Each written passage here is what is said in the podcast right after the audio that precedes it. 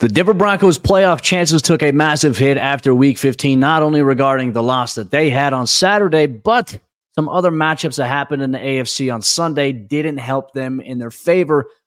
Now they're going to have their work cut out for them with three weeks left on the season. AFC conference games ahead. We'll break it all down and what it means for the Broncos here on today's brand new installment of GMB.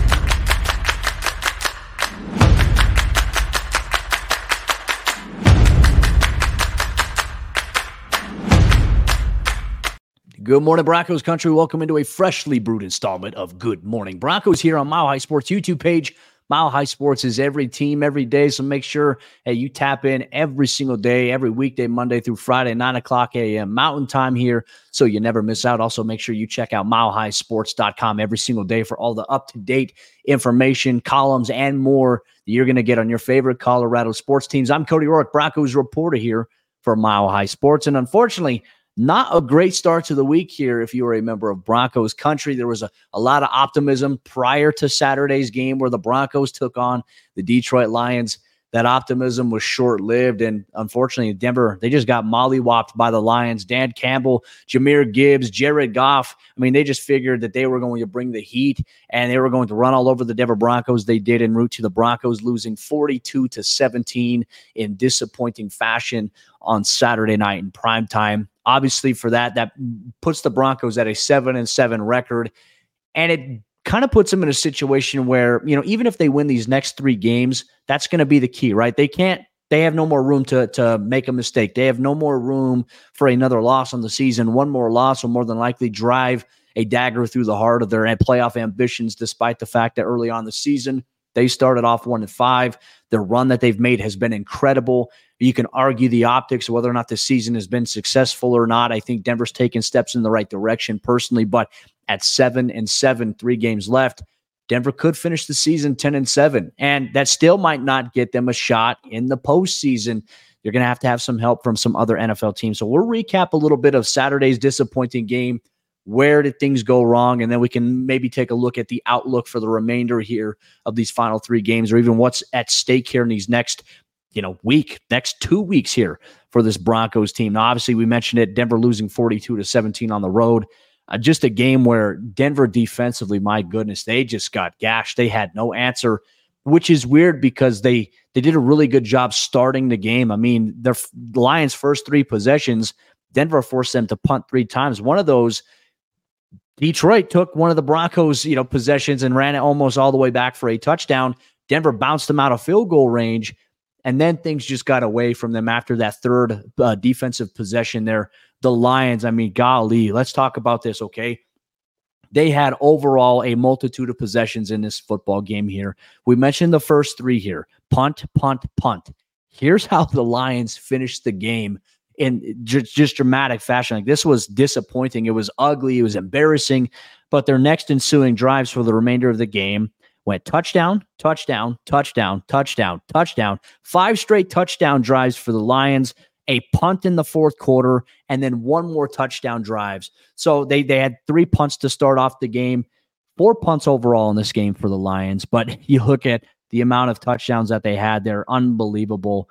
Uh, that's just disappointing. It was embarrassing. Jared Goff looked like the second coming of Tom Brady sitting in the pocket. I mean, 24 of 34 passing, 278 yards and five touchdowns. I mean, he just carved up the Broncos not only vertically, but he, he, he, carved them up in the intermediate, which for me, when you look at the influx, you look at Denver's offense, gosh, they they have no intermediate passing game. And it is the most mind-boggling. It is the most frustrating thing that I've seen because even on Sunday, I spent my time watching all the games outside of the Carolina Atlanta Falcons game. A good portion of the NFL, they have an intermediate passing game where they attack the middle of the field. They attack at 13 to 14 yards. I don't know, and, may, and maybe this is part of it. Maybe it's because Russell Wilson obviously isn't the tallest quarterback, but my goodness, Denver's passing game is so elementary right now. It's either they're going to take the home run shot, they're going to try to take a deep shot downfield, or they're going to attack the ball behind the line of scrimmage in the flat and hope they get yards after the catch. We don't see a consistent route tree where there's slants, drags, even hitches and curls. Denver has no dynamic in their passing game to that. And, and look, that's not me taking any shots at Russell Wilson. I think for what Russ has done this season has been pretty impressive, but there's obviously some limitations for what Denver has offensively, and especially when their run game disappears, which it did in dramatic fashion. I mean, Denver could not run the ball at all here against the Detroit Lions. They finished the night with 83 yards on the ground, but Javonte Williams couldn't run the ball well, 12 carries for 27 yards. He averaged 2.3 yards per carry you had Samaje Perine having the best output, six carries for 37 yards. But man, Detroit just absolutely took it to the Denver Broncos, smacked them in the mouth, and Denver never recovered. And really, I think one play, one series in particular, was the momentum, the snowball effect that really kind of set things back here for Denver. Denver's first offensive drive, they do a really good job. They march downfield. Jerry Jeudy, first play of the game, 40 plus yards on a catch and run. Denver's in business. And then Russell Wilson gets strip sacked when he's doing the naked boot action. He, you know, does the playoff fake, corner blitz is free. Russ doesn't protect the football, it gets knocked out of his hands, picked up by a big guy who almost runs it all the way back for a touchdown. And the ironic thing about that is that Detroit didn't score on that drive. Denver's defense bumped him out of field goal range. DJ Jones got a sack on Jared Goff. But what is mind boggling to me and what is so frustrating is that was the one play where, okay, something negative happened from that point forward, Denver could never recover. Momentum wise, the Detroit Lions said, you know what? We're going to send pressure after them all night long. Defensive coordinator for Detroit, Aaron Glenn, did a fantastic job. Sent pressure through the middle, sent it from the slot, sent it from Russell Wilson's blind side, from the field, not the boundary. They would send a nickel blitz from the field side, and Russ would get hit. He got sacked two times and obviously got hit eight or nine times in this game. It was just an ugly operation for Denver from start to finish. And look, there was obviously some questionable calls from the officiating standpoint. I had a lot of Lions fans saying, hey, like, you know, I'm a Lions fan here, but Denver got hosed by officiating here in this game. It wouldn't have changed the outcome. Denver got their ass kicked, plain and simple. Guys in the locker room would even tell you that. Josey Jewell, Alex Singleton, they would even say, we got our ass kicked. And Alex Singleton even said, he said, we sucked, like plain and simple. But, you know, you can't dwell on it. Denver, eh, for where they're at, they've won six of their last eight games. Like that, what they've done from the one and five turnaround has been so impressive. I think the biggest frustrating thing here for Broncos fans is just Denver had opportunities against the Houston Texans. They had opportunities. This was a big game for them. And it didn't seem like they came into this game prepared and ready to play. And they never could recover from getting smacked in the mouth. And obviously, as we've seen, the NFL is a week to week business. Look, the Buffalo Bills, Wally Molly Whopped the the Buff uh, the Dallas Cowboys, who've been on a little bit of a tear themselves here. So the NFL is always week to week, but this was a week that you expected the Broncos to show up. They didn't do it. It was a disappointing outcome, and unfortunately, it led to a lot of uh, big plays. I mean, Denver's defense. This was their worst defensive performance that they've had since that Miami game. Um, I think dating back obviously to week three, you can make an argument about week four against Chicago.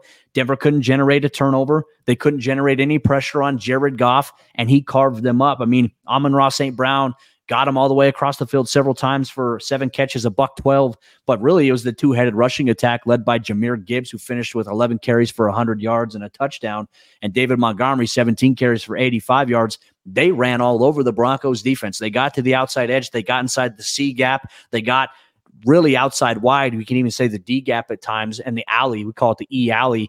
They they just got it, and they're so explosive and physical. And Denver didn't tackle well. Denver had a very poor night tackling.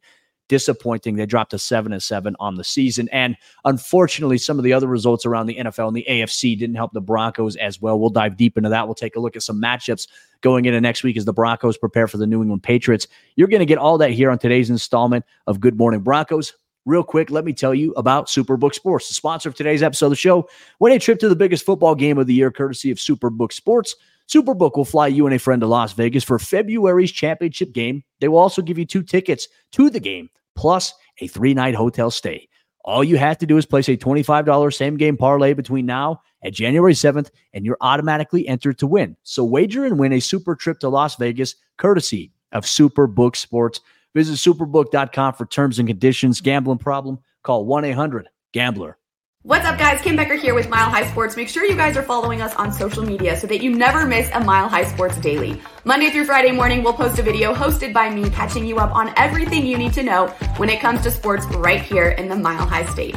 TikTok, Twitter, Instagram, Facebook, YouTube, you name it, we're there and we've got you covered for everything Colorado sports.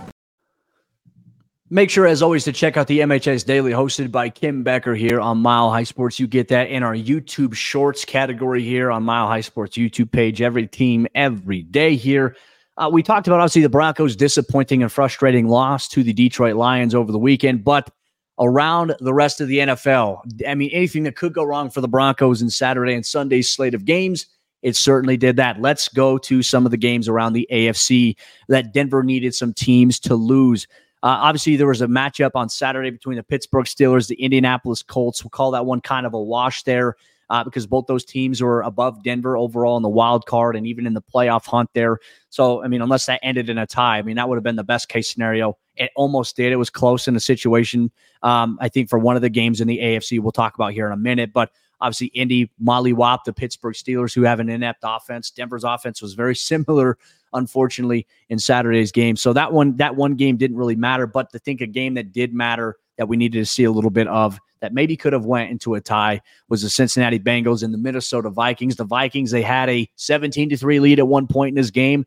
They choked it away. The Cincinnati Bengals go down in overtime, kick a game-winning field goal. That one hurts the Broncos a little bit because obviously uh, Cincinnati's record, obviously without Joe Burrow, they lost Ja'Marr Chase in that game that win hurts the you know the Broncos. I mean, if if Cincinnati would have lost, you know, Denver's loss on Saturday wouldn't have been as bad.